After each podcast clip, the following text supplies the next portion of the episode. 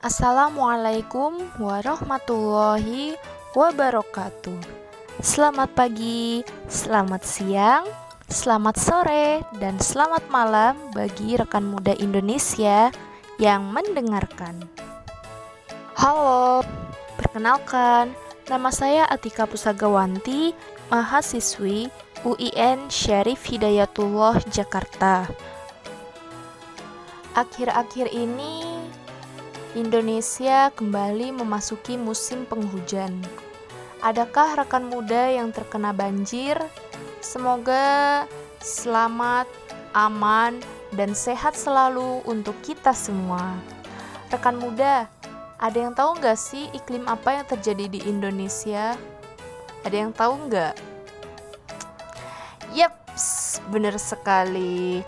Di Indonesia mengalami iklim tropis iklim tropis itu memiliki dua musim, yaitu musim kemarau dan musim hujan.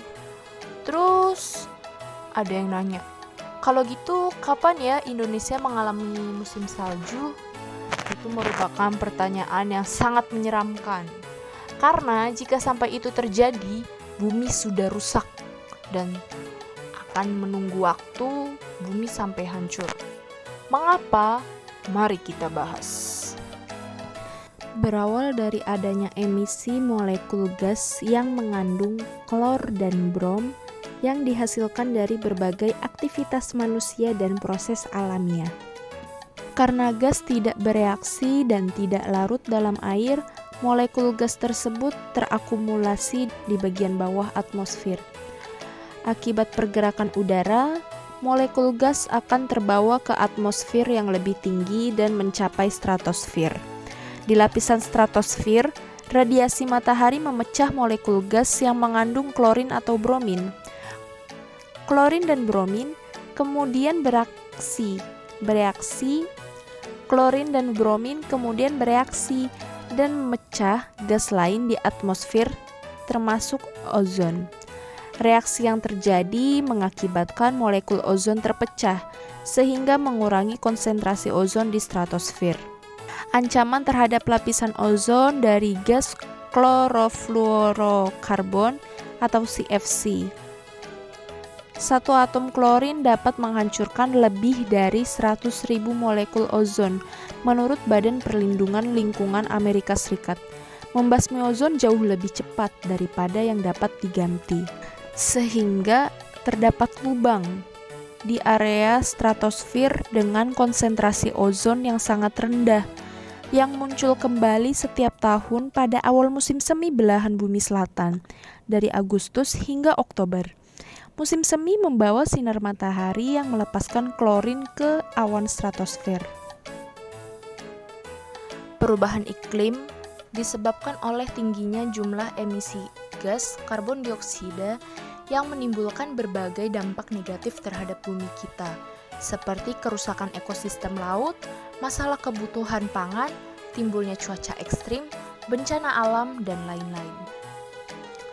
Plastik sangat berpengaruh pada perubahan iklim dari proses produksi, konsumsi, hingga pembuangannya menghasilkan emisi karbon yang tinggi, sehingga berkontribusi terhadap perubahan iklim karena kondisi bumi semakin memanas. Semakin tinggi emisi karbon yang dihasilkan, maka semakin tinggi konsentrasi gas-gas rumah kaca yang ada di atmosfer. Berikut penjelasannya. 1. Produksi plastik. Plastik terbuat dari minyak dan gas bumi yang diekstrak atau diambil dari perut bumi. Kemudian dikirim ke tempat pengolahan untuk melalui proses pemurnian sehingga mendapatkan berbagai macam turunan minyak dan gas bumi, termasuk salah satunya adalah nafta yang merupakan bahan baku pembuatan plastik. Nafta kemudian diolah lebih lanjut untuk menghasilkan pelet atau resin plastik. Proses ekstraksi, pemurnian, hingga produksi pelet plastik ini membutuhkan energi yang besar. Sehingga menghasilkan emisi karbon sebesar 1.781 milion metrik ton karbon dioksida. kira-kira itu tuh 1000 1781 miliar bisa jadi sebumi. Enggak enggak enggak. Yang jelas itu bisa mungkin sejawa barat itu karbon dioksida emisi karbon itu. Melingkupi wilayah Jawa Barat. Kalau kelihatan ya. Yang kedua produksi produk plastik. Setelah menciptakan pelet resin plastik langkah selanjutnya yaitu mengirim pelet-pelet ini ke tempat pengolahan dan pencetakan, misalnya untuk memproduksi botol plastik. Proses percetakan plastik membutuhkan suhu tinggi yang didapatkan dari pembakaran batu bara. Kira-kira dapat menghasilkan emisi karbon sebesar 535 juta metrik ton CO2. 535 juta metrik ton karbon dioksida.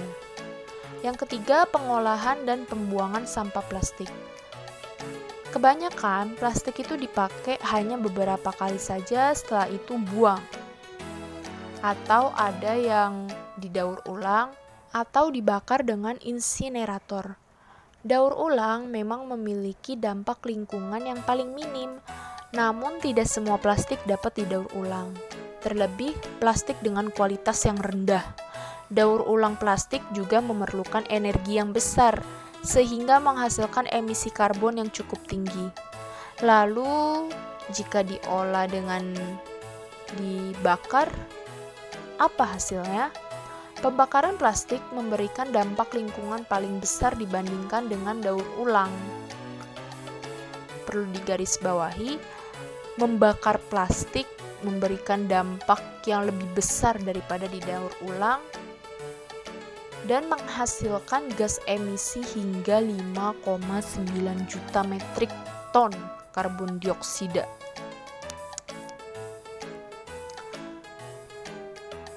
Sebegitu besarnya ya pengaruh limbah plastik terhadap iklim, terhadap ozon. Langkah-langkah yang bisa kita lakukan untuk menangani perubahan iklim adalah Pertama, politisi harus mengenakan biaya karbon yang sedemikian tinggi untuk mencegah penggunaan bahan bakar fosil.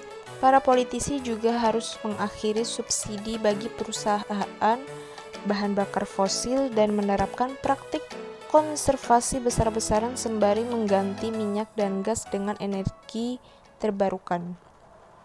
Membatasi polutan-polutan berumur pendek seperti metana hidrofluorokarbon dan jelaga dipangkas sebesar 50% selama beberapa dekade ke depan. Hentikan pembukaan lahan, kembalikan hutan, padang rumput, dan hutan bakau yang semuanya akan membantu menyerap karbon dioksida. Perubahan pola makan besar juga diperlukan agar orang-orang menyantap sebagian besar tanaman dan mengurangi konsumsi produk hewani. Mengurangi limbah makanan, mengurangi limbah makanan juga dianggap penting. Mengubah ketergantungan ekonomi pada bahan bakar karbon dan berubah dari menumbuhkan produk domestik bruto dunia ke mengejar kemakmuran. Jika kita tidak melakukannya sekarang, kapan lagi? Apalagi jika kita terus bersikap bodoh amat, apa yang akan terjadi di bumi kita? Mungkin di Indonesia akan ada yang namanya musim salju. Dan jika itu terjadi, Indonesia yang seharusnya memiliki iklim tropis, tetapi ada salju, kemungkinan lapisan ozon tinggal berupa asap yang ketebalannya hanya beberapa milimeter saja. Nauzubillah. Dunia hancur, panas terik melanda di negara di negara-negara. Dunia hancur, panas terik melanda di beberapa negara, tanaman punah karena tidak ada air, hewan hancur menjadi debu, sedangkan dingin melanda sebagian negara lainnya. Tanaman tidak dapat berfotosintesis hingga tewas hewan-hewan hewan-hewan membeku dan tewas karena tidak kuat menghadapi dingin. Dan musim tersebut bisa jadi di satu negara bertahan selama satu atau sampai 10 tahun atau sampai bertahun-tahun lamanya. Oleh sebab itu penting sekali untuk kita semua menjaga oh, oleh sebab itu sangat penting oleh sangat oleh saat eh, oleh oleh karena itu penting sekali untuk kita menjaga bumi kita tercinta ini dengan dengan melakukan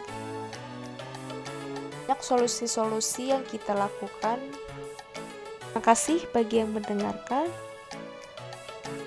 Mohon maaf jika banyak yang salah. See you. Wassalamualaikum warahmatullahi wabarakatuh.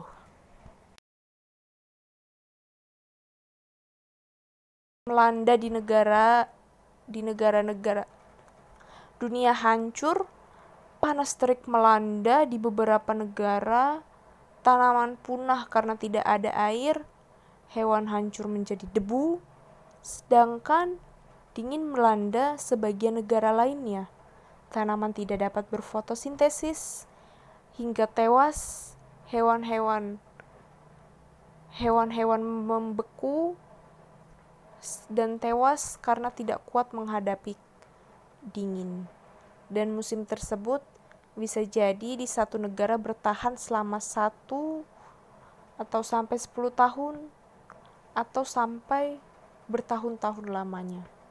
Oleh sebab itu, penting sekali untuk kita semua menjaga. Oh, oleh sebab itu, sangat pen, oleh sangat oleh saat eh, oleh oleh karena itu penting sekali untuk kita menjaga bumi kita tercinta ini dengan dengan melakukan banyak solusi-solusi yang kita lakukan. Terima kasih bagi yang mendengarkan.